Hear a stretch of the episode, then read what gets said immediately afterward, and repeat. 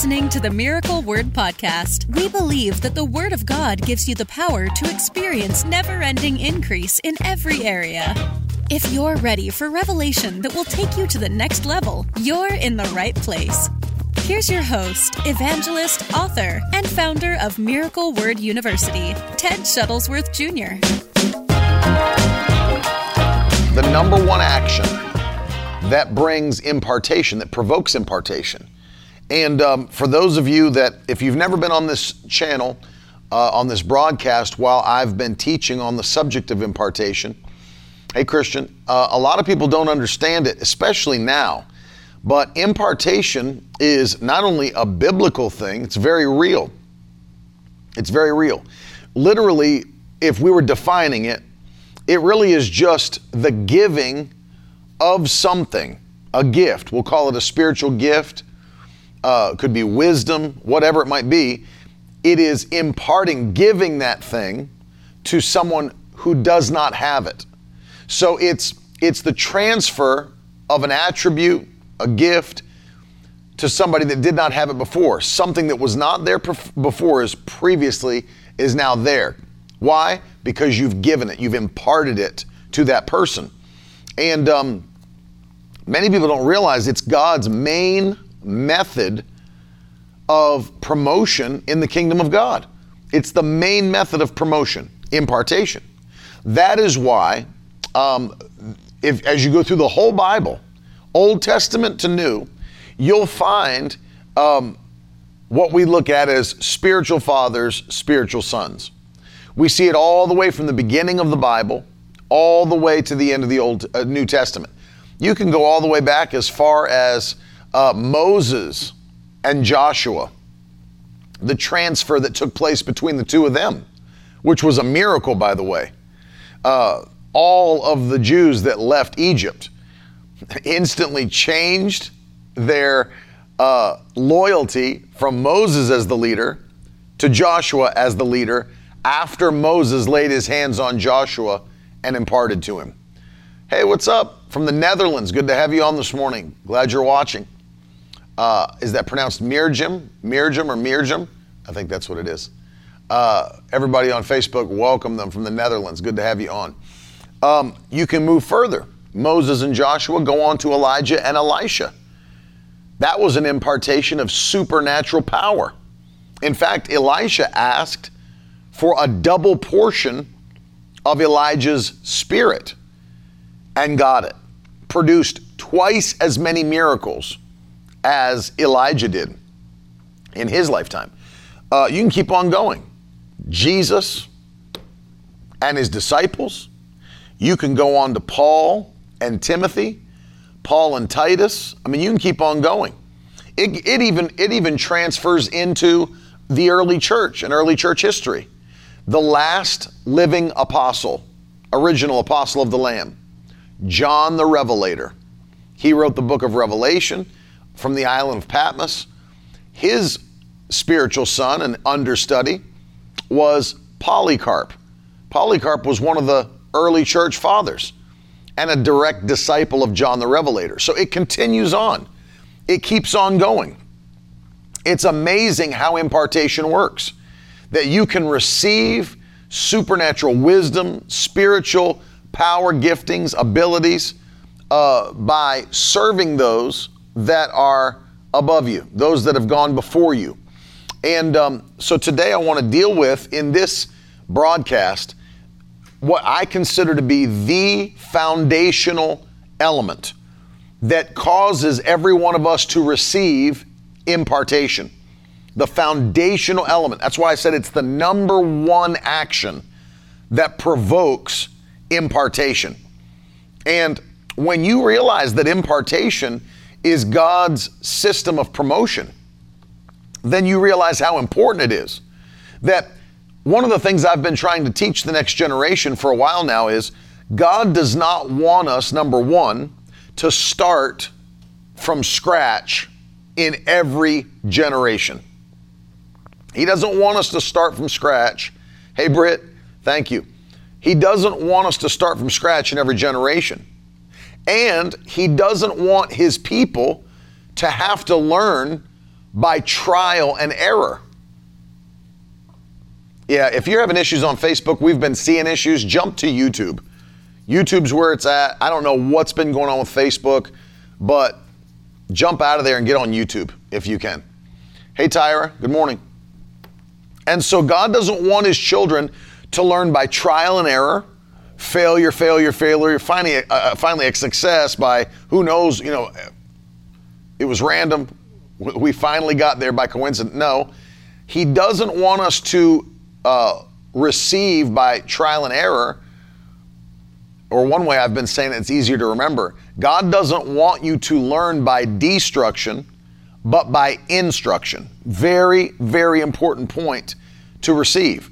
God doesn't want you to learn by destruction, but by instruction. So He doesn't want you to have to be destroyed 15 times before you learn the right way to do it. He wants you to be able to receive that truth, that path, that impartation from somebody who's been there and done that successfully. That is what true impartation does. It's what true impartation does. However, here's the issue that people run into in the body of Christ, especially, is that if the enemy can trick us out of stepping into this one element, because you can't, let me just say, you can't go any further than this one element. You can't go any further than this one element. Uh, no, the destruction does not does not have to come first. you don't have to be destroyed to learn a lesson. Aaron's asking, doesn't the destruction have to come first? No, you don't have to be destroyed to learn a lesson. For example, uh, if if I if I want my children, this is a perfect example. I want my children to learn lessons from me by my instruction and not learn life lessons by being destroyed by them. So, for example, if I were to see my young child pulling a chair up to the um, to the table, or excuse me, to the stove, and standing up on the chair to touch the stove, and I know the stove is hot, I'm not going to sit back in my chair and say, you know what, this will be a good life lesson for my son. Because when he touches that red hot stove and it sears his skin, third degree burns on his hand, he will learn from that destruction that the stove is hot and that you don't touch the stove when it's on. No, no loving father is going to do that. No loving mother is going to do that. They want their children to learn by instruction. That's why when I say, hey, don't touch that, the stove is hot, don't touch it. It might seem in the moment like I'm trying to control you, like I'm trying to control your every action. No, I'm trying to help you. I'm trying to help you. So uh, I don't want my kids to learn by destruction, but by instruction. And so the, the Lord our God is the same way. He doesn't want you to have to be destroyed no, Aaron, you're on a completely different wavelength uh, from what I'm talking about. I'm talking about impartation. I'm talking about impartation from one person to another to receive supernatural wisdom, supernatural gifts, supernatural power. You don't have to stand in your purpose. For example, you don't have to fail in your purpose for 20 years before you find the right way to do it. Right? Let's say God's called you to do something. Uh, you don't have to fail in that purpose for 20 years as you try different things that don't work until you finally figure out the right way to do it. And now you're accomplishing your purpose. And now you're uh, actually successful in what God's called you to do. Rather, you can connect with somebody that is already doing what you've been called to do, serve their vision, watch how they do it, receive from them, and watch and see as the same things that brought success to them will bring success to you. It's not trial and error, it's receive impartation. And so, I mean, that's how it worked in the scripture. That's how it still works today. You understand, Joshua was serving Moses, right? Elisha was serving Elijah. The disciples were serving Jesus. Timothy was serving Paul. And as you look at all of these examples, it was their servanthood, it was their honor This is the element we're talking about today supernatural honor. I want you to put it in the comments. Honor brings impartation. Put that in the comment section. Honor brings impartation. So it is this element of honor that opens the door to impartation in your life. Absolutely. One of the ways that I want to show you that eh, if we go to the book of Second Kings, and this is a very important point that I want to get into your spirit. Uh, in the book of Second Kings, we see that uh, you know Elijah is getting ready to be taken up into heaven. Elijah is getting ready to go up in a chariot of fire to heaven, and it's very important to see this now. Elijah was not the only prophet on the earth. Far from it. Far from it. In fact, Samuel, before Elijah, had founded a school of the prophets. People don't know that. But if you read the Old Testament, you'll find it. Samuel founded what's known as the school of the prophets. And if you ever read the Old Testament and you come across the phrase, uh, one of the sons of the prophets, one of the sons of the prophets, or I was married to someone who was one of the sons of the prophets, you see that. The, that's referring to the students of that school. The sons of the prophets were the uh, prophets in their own right and prophets in training. And so it, they were called the sons of the prophets. Well, Elijah was not the only prophet on the earth at the time. In fact, if you study the story, Elijah would often stop in the different cities where there was a school of the prophets. So there were different branches of that school. There was um, there was um, Jericho, Gilgal, Bethel, which means the house of God. In these different cities, there were schools of the prophets. And Elijah, if you study 1st and 2nd Kings, Elijah would stop at these schools and he would sit there and teach. And the Bible says, and they would sit at his feet and they would learn from Elijah the prophet. So we could look at Elijah and say he was more of what we would call a master prophet. Sometimes I refer to him as like a professor prophet. If you think of the fact that he's training these other sons of the prophets in the ways of a prophet, he's raising them up, he's teaching them. I'm showing you this for a reason. I'm showing you this for a very specific reason. Now, Elisha, who was Elijah's spiritual son, but not his only spiritual son, because he's also imparting to all of these other sons of the prophets. However, one thing I'm going to show you is that they got a, a partial impartation, but Elisha got the full impartation, which we're going to see in a second only comes from serving, from honoring and serving. And so Elisha got the full impartation, while the sons of the prophets got a partial impartation. And so it, would be like, for example, you know, I went to uh, Rhema Bible Training Center. That was my uh, Bible school that I attended, founded by Kenneth Hagin, who's now in heaven. And Brother Hagin was still alive when I attended the Bible school. And I went there, I was there for two years and uh, sat under that anointing, was in those classes, was in those camp meetings, was at the church, got the teaching in person, received it, hands laid on me. Well, I received uh, a portion, I received a partial impartation from Brother Hagin, but I didn't receive his full impartation. I'm not his successor, I'm not his understudy. I received a partial impartation from his life and from his teaching, but I didn't get the full impartation. You see what I mean? Uh, it's, it's the same. You can receive partial impartations from many people, but not necessarily become their successor. That comes through service, that comes from uh, uh, honor in that way. So I want you to see this in 2 Kings chapter 2. Elijah is getting ready to be taken up into heaven. And the Bible says, um, now watch these three tests of honor. I thought this was very interesting. Three tests of honor. Uh, verse 1 Now, when the Lord was about to take Elijah up to heaven by a whirlwind, Elijah and Elisha were on their way from Gilgal. And Elijah said to Elisha, Please stay here, for the Lord has sent me as far as Bethel.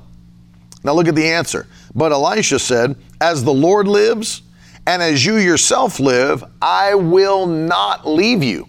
I will not leave you. You see that? See, Elijah was testing him, trying to get him to stay behind. And Elisha said, You're not going to get me to leave your side. See, first of all, he could sense in his spirit what was about to happen with Elijah. He could sense it. And we see that later in this chapter. He knew what was coming. He knew that Elijah was going to be taken up into heaven soon, knew it by the prophetic anointing. And so did all the other sons of the prophets. You watch and see. He said, I will not leave you. So they went down to Bethel. Now look at verse 3. This is 2 Kings 2 3 now. And the sons of the prophets who were in Bethel came out to Elisha and said to him, Don't you know that today the Lord will take away your master from over you? And he said, Yes, I know it, but keep quiet. See that? They were almost mocking him. It's almost like they were mocking Elisha. Like, can you not even see in the spirit like we can? Don't you even know that Elijah is going to be taken away? And Elisha says, Of course I know it. I'm a prophet just like you are. Of course I know it, but stay quiet about it. I'm not allowing the fact that my master is about to be taken away from me to change my actions. In fact, I'm going to press in even harder. I'm going to honor and serve even harder. And look at this. And he said, Keep quiet. Verse 4 Elijah said to him, Hey, Elisha, please stay here, for the Lord has sent me to Jericho. But he said the same thing again As the Lord lives and as you yourself live, I will not leave you. So they came to Jericho. Now hold on. Watch this now. So they came to Jericho. Who is they? Elijah and Elisha. Not the sons of the prophets that were in uh, Bethel, just Elijah and Elisha. You know what that means? The sons of the prophets that were in Bethel stayed behind. They stayed behind, but Elisha went with him. Go further. And then, uh, verse 5 the sons of the prophets who were at Jericho. So here's a different group of students. The sons of the prophets who were in Jericho drew near to Elisha and said the same thing. Do you not know that today the Lord will take away your master from over you? He said, Yes, I know it. They said the same thing as the ones in Bethel, but keep quiet about it. You see that? Keep quiet about it. Now, here's another test again. Then Elijah said to him, Please stay here, for the Lord has sent me to the Jordan. But he said, As the Lord lives, and as you yourself live, I will not leave you.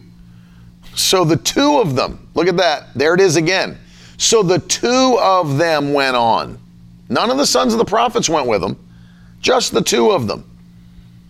See, Elisha was the only one willing to stay by Elijah until the end.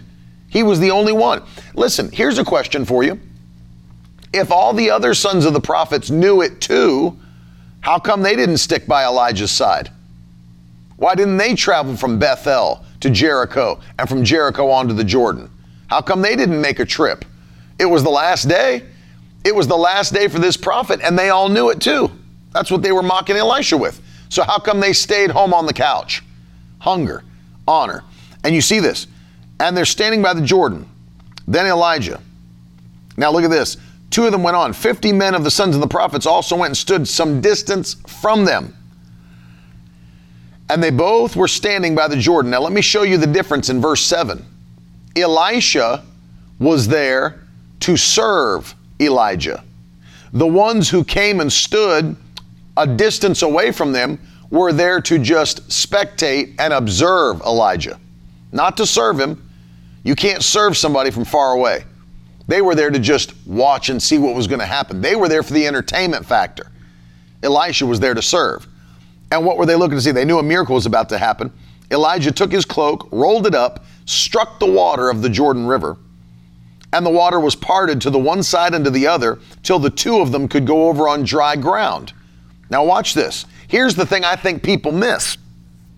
When they'd crossed, Elijah said to Elisha, Ask what I shall do for you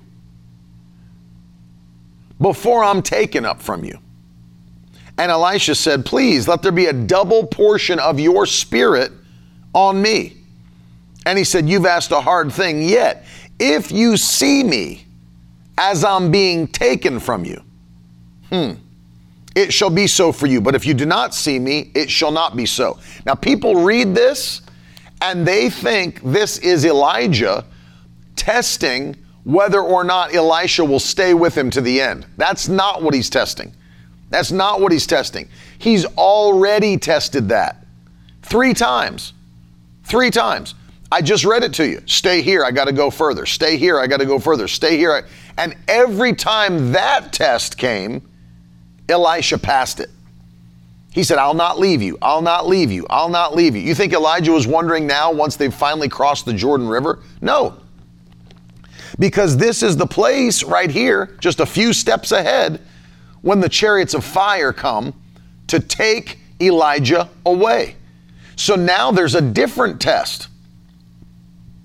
You catch this? Now there's a different test. It's not, will you stay with me to the end? This is a powerful thing, man. I want you to get this. This is what qualified Elisha to receive a full impartation from Elijah. He said, If you see me when I'm taken from you, you can have a double portion. But if you don't see me, then you can't. What's he testing here? He's testing Elisha's supernatural vision, his prophetic vision. That's what he's testing. I'll give you an example. If we were to go on uh, a few more chapters ahead, when Elisha is now the prophet, if you went ahead to uh, 2 Kings chapter 6, now Elisha has his own servant, and Elisha's the main prophet. Well, something happens in chapter 6 that shows you what was going on in chapter, uh, chapter 2 here. And that is this an evil king sends an army to surround Dothan, where Elisha is staying, to kill him. And his servant goes out and sees the army first and freaks out and comes back in. Oh, we're surrounded. What are we going to do? We're going to get out of here. And he's wondering why is the prophet not shook by this? And, and Elisha just prays a prayer in verse 17. This is 2 Kings 6 17. Notice the prayer. Then Elisha prayed and said, Oh Lord, please open his eyes so that he may see. Do you catch that? Open his eyes. The reason Elisha was not worried is that he had prophetic vision. He could see what Gehazi could not see. Look at this. And when the Lord opened his eyes, he saw, and behold, the mountain was full of horses and chariots of fire all around Elisha. Hallelujah. So Elisha could already see that. Why? He had prophetic vision. His servant did not. Who we find out later is Gehazi. Gehazi ended poorly. He ended with leprosy. He did not become a prophet. He was destroyed, and we don't hear anything else from him uh, in the story. So he didn't have what Elisha did have when he was with Elijah. So this test is can you see what I see? If you're going to take my impartation, if you're going to operate in my anointing and in my power, if you're going to do for God what I've been doing for God, you've got to have my vision. And if you've got my vision, then you can have my anointing. Man, this is such a big point I wish people would catch. Put that in the comments. If you have my vision, you can have my anointing. If you have my vision, you can have my anointing. That's big. Elisha wasn't going to get Elijah's vision to go do something else with it. He was called to do the same thing Elijah was doing. But you can't have it if you don't have Elijah's vision. Why would God give you his anointing if you don't even have his vision? To go do something completely different with the same anointing. It doesn't work like that. It doesn't work like that. You look down through the ages. That's how it worked. That's how it worked. What did Jesus say to his disciples? The works that I do, you shall do also. And greater works than these, because I'm going to be with my Father. What was the context? I'm going to send the Holy Spirit. Notice, we didn't receive the Holy Spirit to go do something different with the anointing than Jesus did with the anointing. Notice that. Jesus said, You've got to have my vision because I'm giving you my anointing. You see that? The same works that I have done, you shall do also. Jesus is making a point. You're not going to be anointed the same way I'm anointed to go do something completely different. This anointing is to destroy the works of the devil. That's why Jesus came. 1 John 3 8. To destroy the works of the devil. And he said, When I, on the day of Pentecost, send my anointing to you, you will have power to do the same things I've done. That's exactly what's happening here with Elijah and Elisha. Elijah was giving him, if he had his vision, if he had his vision, I'm going to give you that same anointing, that double portion. It'll come upon you. So notice, Elisha, because when a chariot of fire comes from heaven, that's a spiritual thing. It's not a natural thing. You got to be able to see in the spirit. You got to have spiritual vision. Because do you notice this? Elijah made the case that it might be possible that I'm taken from you and you don't see me. You see it. It's a possibility. I might be taken from you and you don't see it happen. You don't see me when I go. That would have been a sign that Elisha didn't have supernatural prophetic vision. Elijah jumps into a spiritual chariot of fire and goes to heaven, and Elisha can't see it. So you don't have the anointing. But if you can see it, then you do. And you can take my mantle, and you can take my anointing, and you can have the ministry, and you can go do and carry out the vision God's called us to accomplish. And look at the Bible says. As they crossed over the Jordan, he said, Even though you've asked a, a, hard thing, if you see me when I'm being taken from you, it'll be so for you. If you don't see me, it will not be so. And as they still went on and talked, behold, chariots of fire and horses of fire separated the two of them. And Elijah went up by a whirlwind into heaven. And Elisha saw it and he cried, My father, my father, the chariots of Israel and its horsemen. And he saw him no more. He did see it. He could easily see it. Why? He had he'd honored Elijah for so long that he had his vision. He honored him for so long that he had his vision. Look at this now. And he took hold of his own clothes and tore them in two pieces. And he took up the cloak of Elijah that had fallen from him. That's a powerful thing right there. It's not just him mourning over the loss of his spiritual father, it's also a change of garment. It's also a change of identity. The servant has become the master, which we're going to see in just a second. The servant has become the master. He tore his clothes. It's a, that's, that's one of the ways they showed mourning in those days. Uh, my master's gone from me. But also, now he took up the cloak of Elijah. Hallelujah. And went back and stood on the bank of the Jordan. Now he's got the mantle. And he took it and struck the waters, just the way he saw his mentor do. And in the same way, look what he said Where is the Lord God of Elijah? Here's the test Do I have the double portion? Do I have the anointing? Do I not have the anointing? Didn't take long to see. Elijah just left. I've got his cloak. Now let's see if that same miracle anointing is on my life. Bam. And when he hit it, the Bible says the water was parted from one side to the other, and Elisha, Elisha went over. Now here's what I love. Next verse. And when the sons of the prophets who were at Jericho saw him, Elisha, opposite them, they said, The spirit of Elijah rests on Elijah, on Elisha. And they came to meet him, and look at what they did. Moments before, they were mocking him, making fun of him like he couldn't see in the spirit. Now, verse uh, 15, and they came to meet him and bowed to the ground before him. And they said to him, Behold, now, there are with your servants 50 strong men. Please let them go and seek your master. They still don't understand what's going on.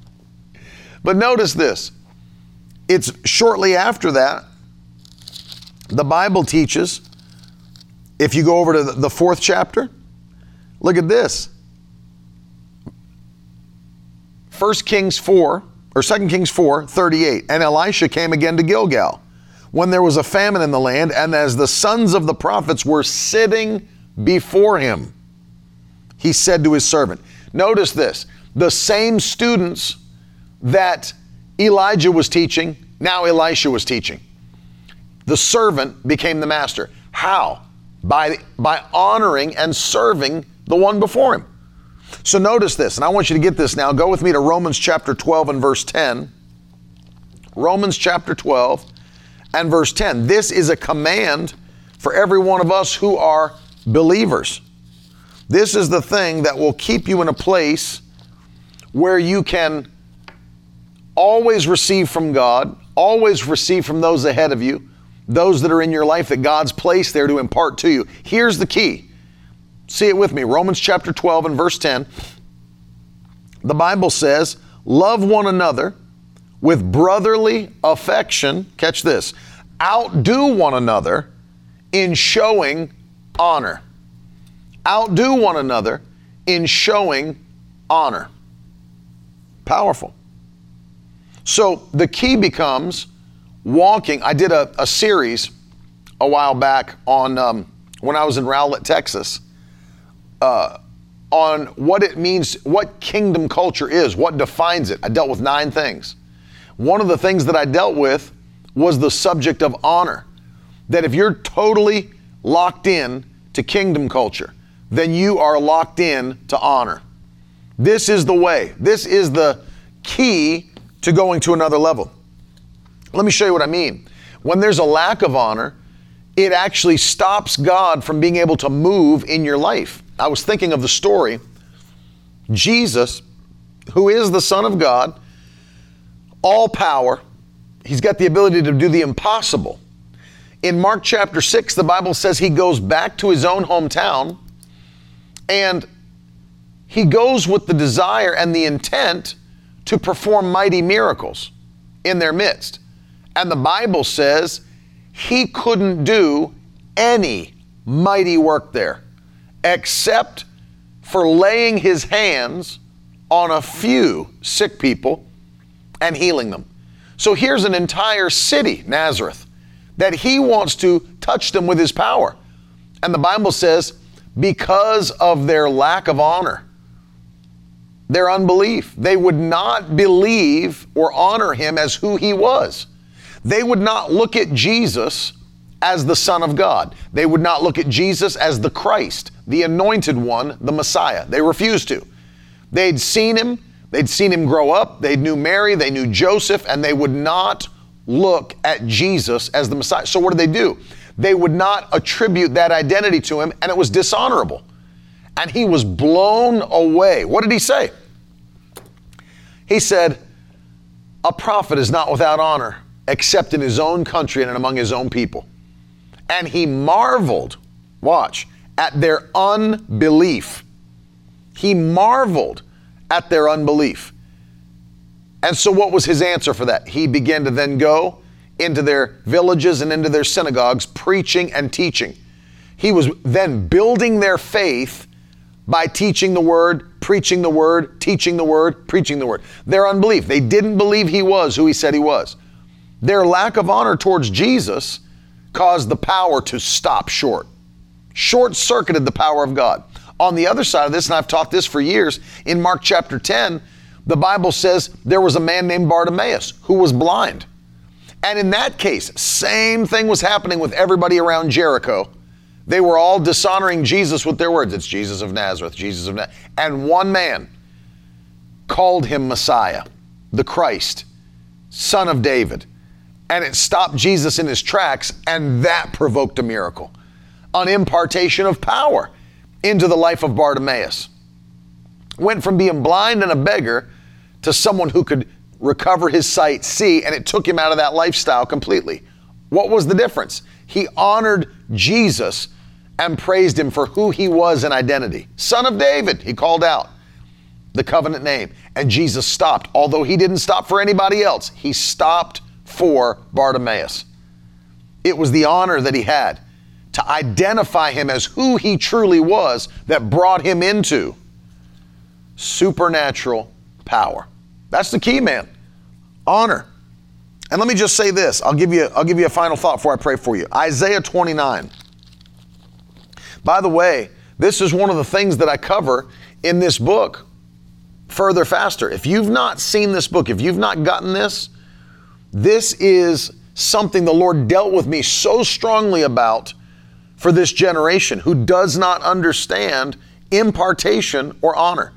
This book, Further Faster, it's how to accelerate your purpose through the force of impartation. This will show you what the Bible teaches on the subject of impartation. You can get it on our store, you can get it on Kindle, you can get it on Amazon. Get it. It will help you. Josh says, Can you serve and honor more than one person? For example, a spiritual father and a mentor. Of course. Uh, you see, here's the key, Josh. If they have two separate visions, you have to know what you're called to do and who you are called to be. See, that's the key. That's the key with being led by the Spirit, is that you've got to know what you're called to do, who you're called to be, and you've got to be led by the Spirit. Because those two visions, if they're if they're opposite of each other, you can still honor them. And you could still receive partial impartation from one of them. But if you don't know what you're called to be, what you're called to do, then you'll miss the direction you're supposed to be going, the steps you should be taking. And so you've got to you've got to be led by the Spirit of God. Romans 8 14, if you're led by the Spirit of God, you're a son of God. You've got to be led by the Spirit. Got to be led by the Spirit. That's key. It will open up your eyes as to which direction is your direction. And fasting and prayer will help you in being led by the Spirit of God. Isaiah chapter 29, I wanted to show you guys this before I pray for you. So, what kind of honor are we talking about? This is what I'm calling internal honor. In fact, I want you to write that phrase in the comments section internal honor. It's a vital thing. You say, why can't it be just outward honor? Why can't it just be actions of honor? You've got to honor that person in your heart, internally. Behind closed doors, you've got to honor them. No question. Behind closed doors, when nobody else is around, it's just you and your husband, you and your wife, whatever. You still have to talk about that person with pure honor. You have to honor them for real, not just as a show. See, that was what irritated the Lord. Look at Isaiah 29 and verse 13. And this is very, very interesting phrase. And the Lord said, Because this people draw near with their mouth and honor me with their lips, while their hearts are far from me and their fear of me is a commandment taught by men. Think about that. Their fear is of me is a commandment taught by men. Let me read it to you in the New Living Translation.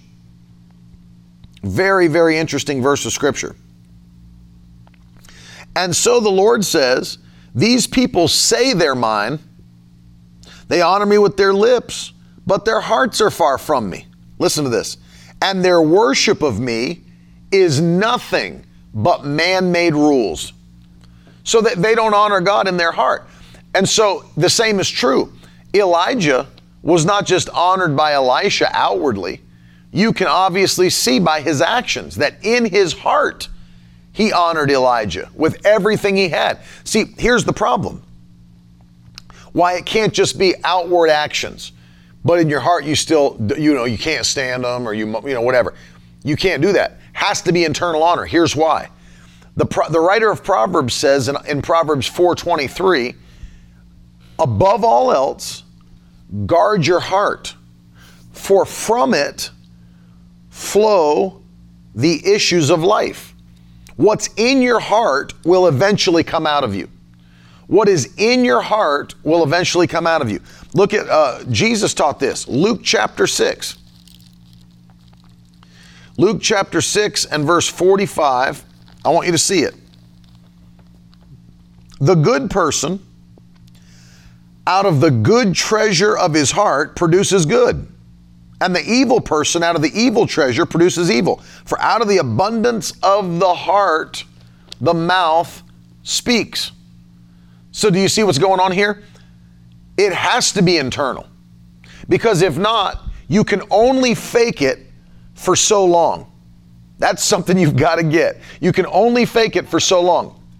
After a while, what is in your heart is going to come out of your heart. No question about that. What is in your heart is going to come out of your heart. And so, what we've got to recognize is that when we are walking in honor, pure honor, it's not a facade, it's not a show, it's not fake, it's in my heart. That takes being led by the Spirit and walking by the Spirit because your flesh does not want to honor. I'll give you this final thought. There are people that God has placed in your life to honor them. I'm thinking of your spiritual leaders right now, your pastor, you know, your pastor's wife, those that are in spiritual leadership over you, let's say in your local church. Okay? One of the, and I'll tell you, I'll talk about this quickly two things that really stop people from honoring. Number one, familiarity. Familiarity uh, breeds, and I've seen this happen over and over again contempt. Familiarity breeds contempt. The more familiar you become with someone's flesh, that's why Paul uh, said to know no man after the flesh. I don't want to know you in the flesh, I want to know you in the spirit.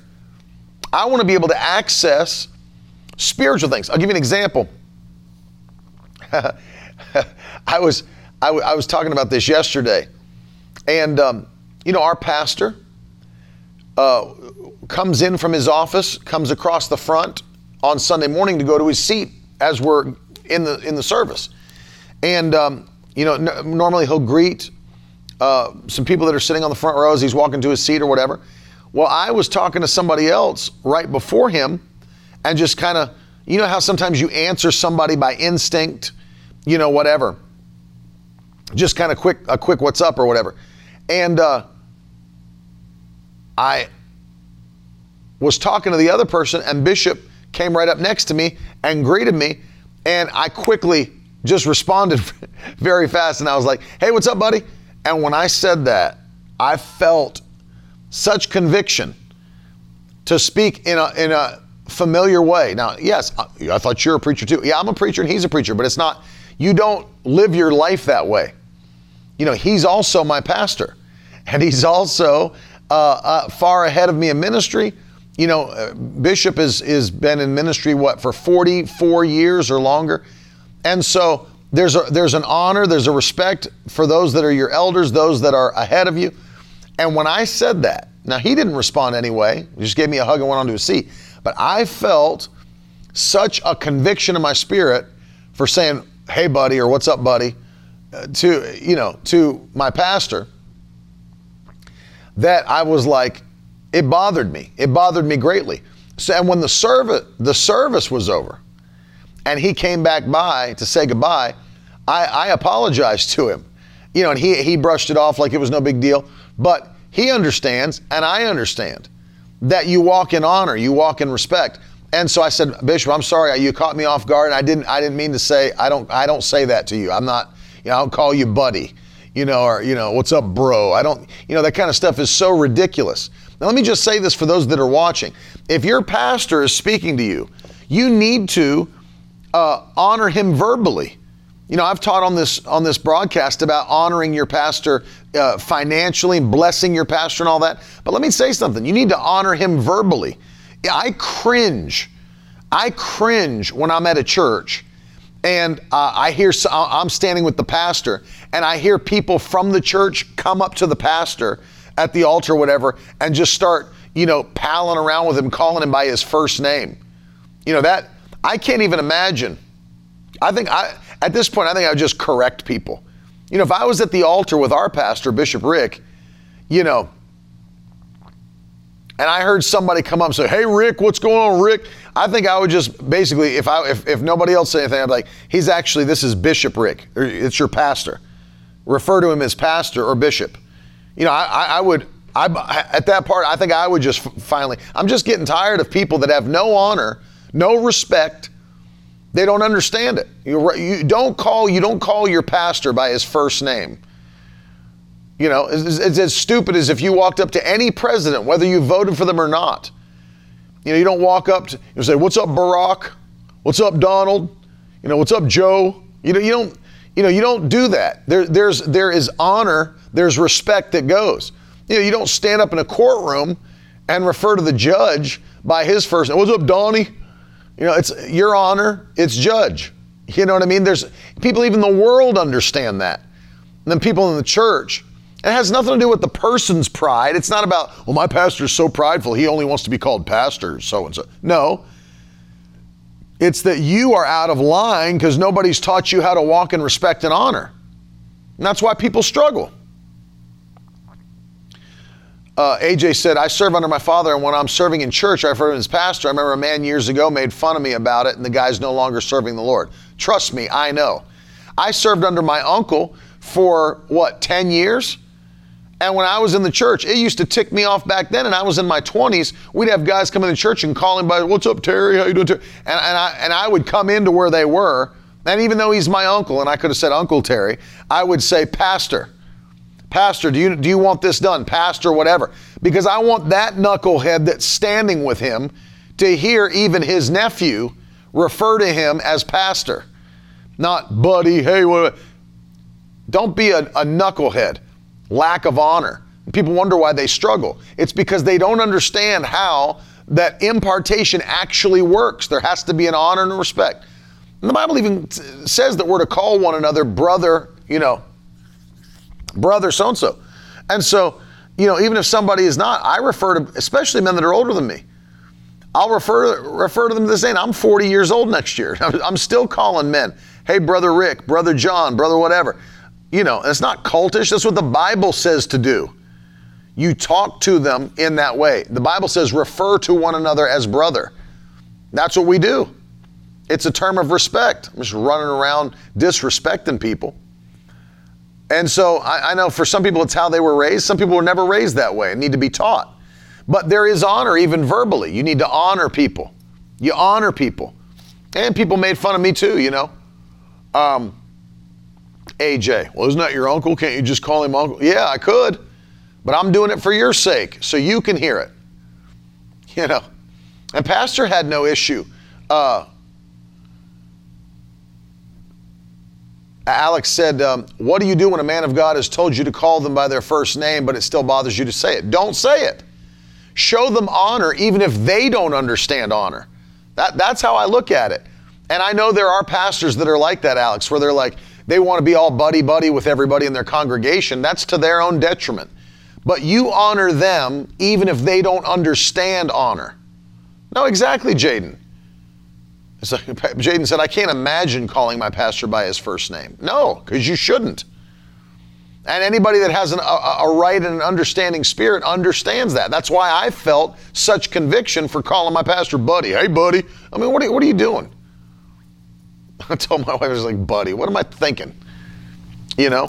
And then here's the other thing. You know, I'm, I'm thankful that my pastor, uh, at the time, which my uncle Terry, Pastor Terry Shuttlesworth, he had no issue with teaching people that principle. We were we were at a church softball game one time, and this guy came in, you know, that had been saved and he'd been delivered from drugs and all this stuff, and he, he even said it. He came out not thinking, good guy, good guy, but we were all in the dugout getting ready for the game, and he shows up and eh, how you doing, Jeff?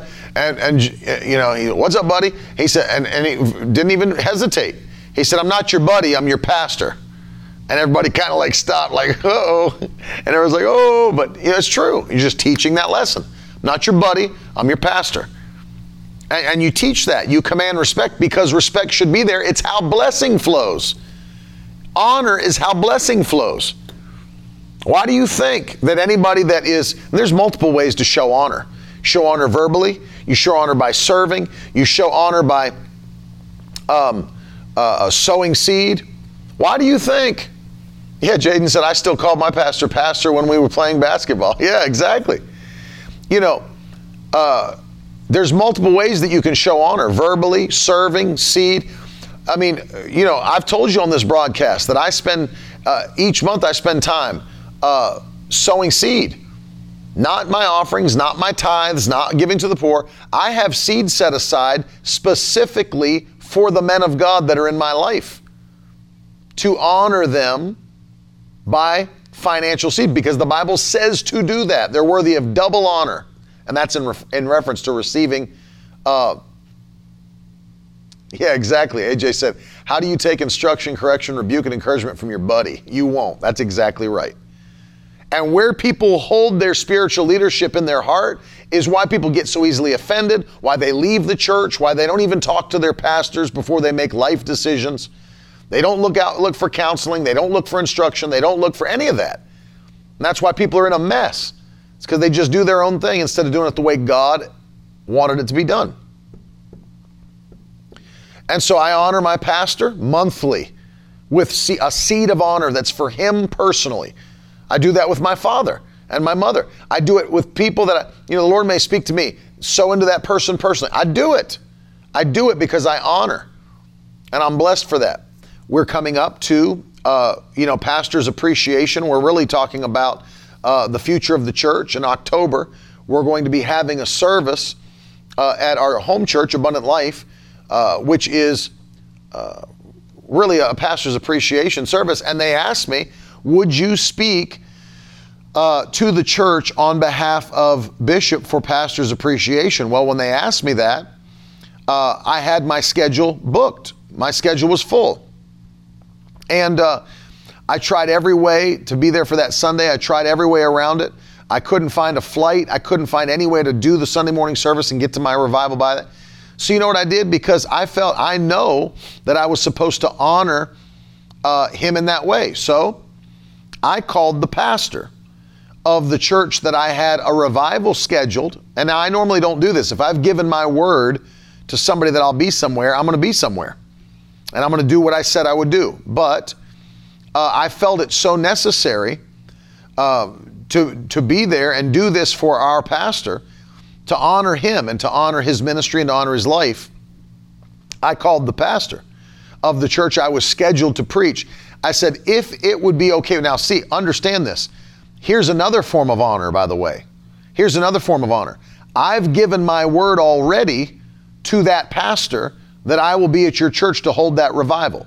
So now my word has been given. This is integrity. I'm showing you something about integrity. My word has been given, and the pastor is the head of that church.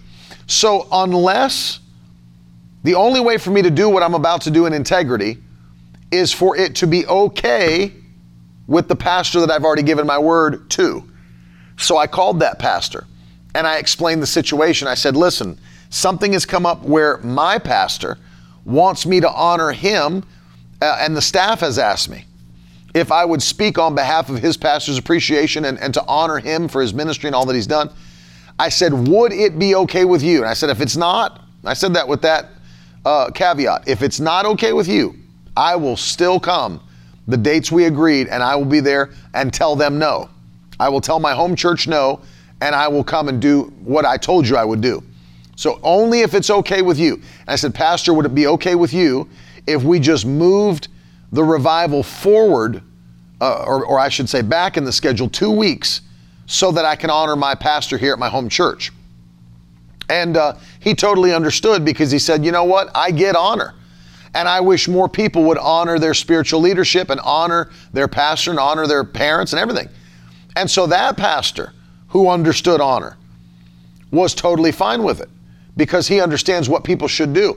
And so to honor my pastor, I moved a revival out of the way with the consent of the pa- pastor I'd agreed to in order to be there and honor him. See, these things that we look at, they might seem like small things in the moment, but they add up, and God's watching. Did you know? And let me just say this, and I'm going to pray. The Bible tells us in Malachi that God keeps a book of remembrance. Did you know that? God keeps a book of remembrance. That He's not writing down the bad things you've done, He's not writing down your mistakes. If you read the context, He's actually writing down all of your moments of faithfulness.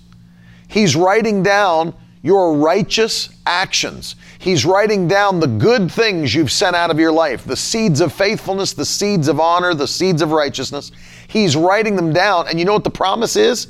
He's going to reward you for every righteous action, all faithfulness, all that you've done that's pleasing unto Him. He's going to reward you. And so you say, well, that's just a small thing, and talking like that's a small thing, and you know, giving that gift card, sowing that seed, whatever. It, it, might seem small in the moment, but I want you to tell tell you something. These consistent actions, these faithful actions, add up, and God is keeping a book of remembrance. And he's blessing the faithful, he's blessing the righteous, he's blessing those that are taking a stand in honor to obey the mighty word of God. And let me tell you, you will be blessed for your righteous actions. One of the ways you're going to be blessed is by receiving divine impartation. It's the main way that impartation flows. It flows in the avenue of honor. Impartation flows through the avenue of honor. Don't ever forget it. That's how it works. That's how God works. Honor, respect. And that and I'm telling you, you'll see increase happen so quickly, it's mind blowing. As I've taken big steps of honor and faithfulness, I've seen huge steps of promotion in our ministry. I mean, I can't even I can't even begin to tell you. It's so supernatural. I mean, even this year, I've just we've seen it and it's so supernatural, best year we've ever had. And I I attribute much of it to honor. Honoring God's word, honoring God's plan, honoring God's men and women. And God honors you. If you put Him first, you'll never be last. That's how it functions.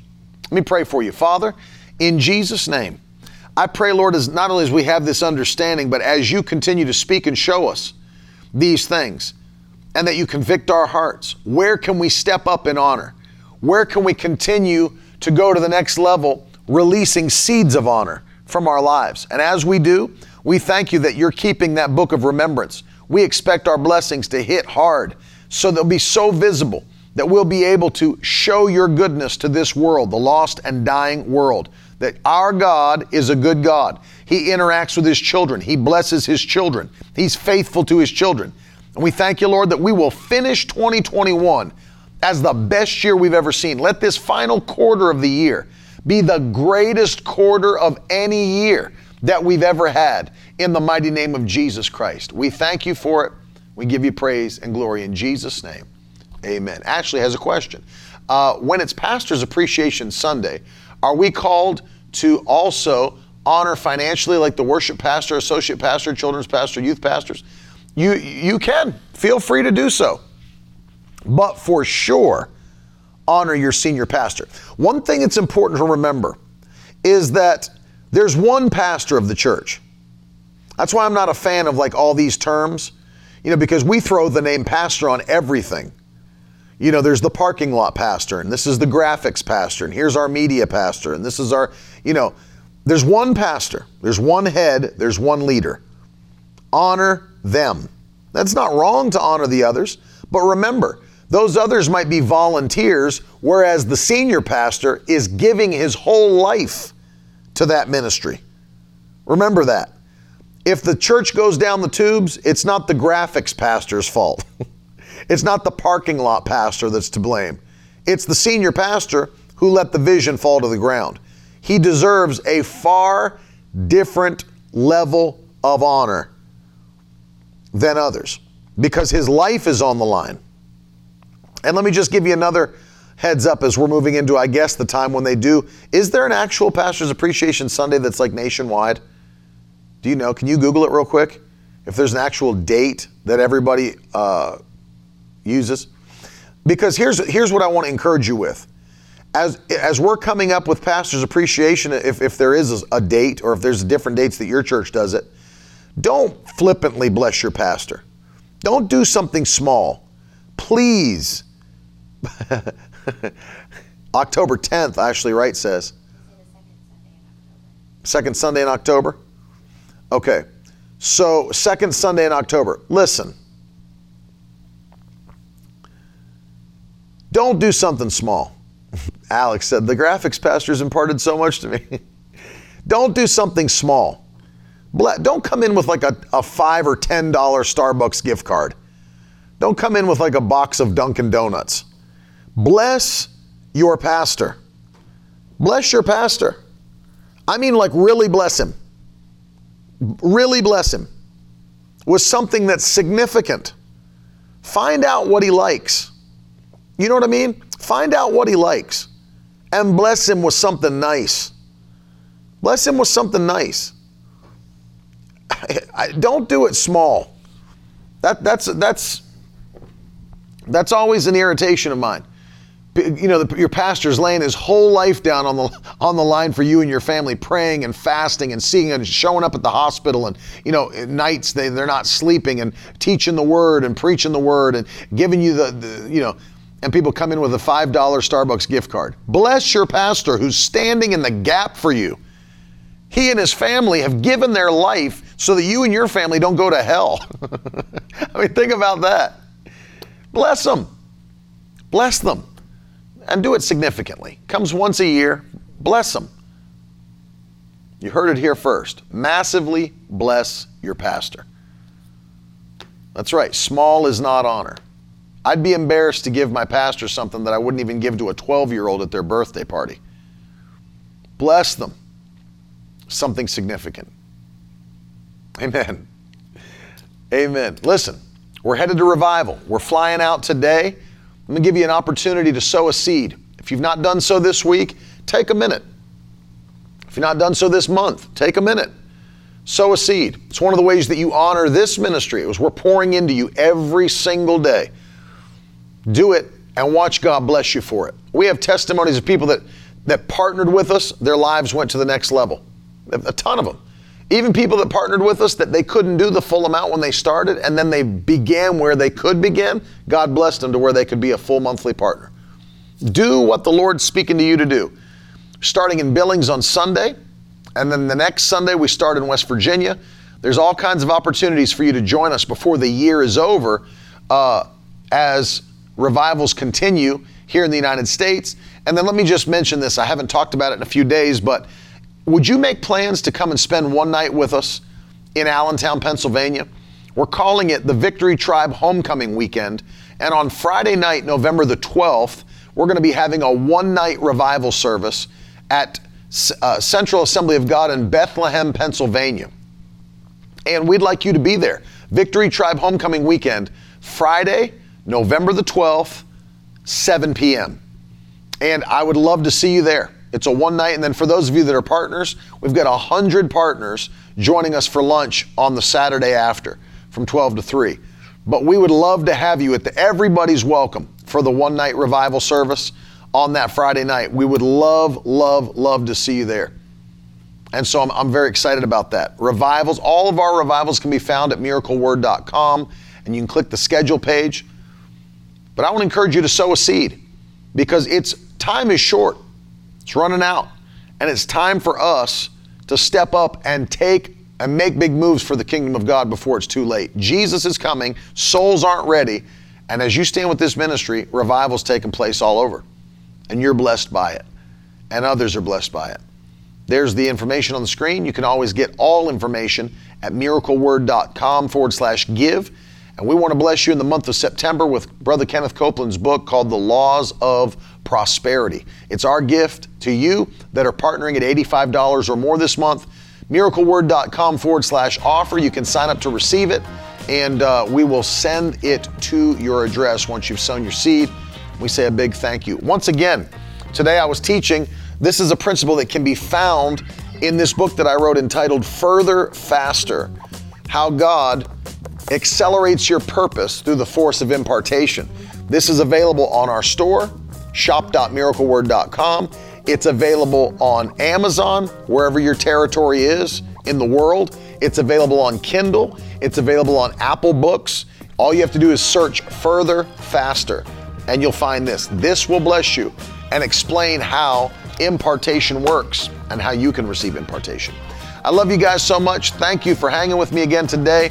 I'll see you again very soon. Hope to see you in Montana. Hope to see you in West Virginia. Have a blessed day. Talk later. Bye. Now that's the stuff leaders should be made of.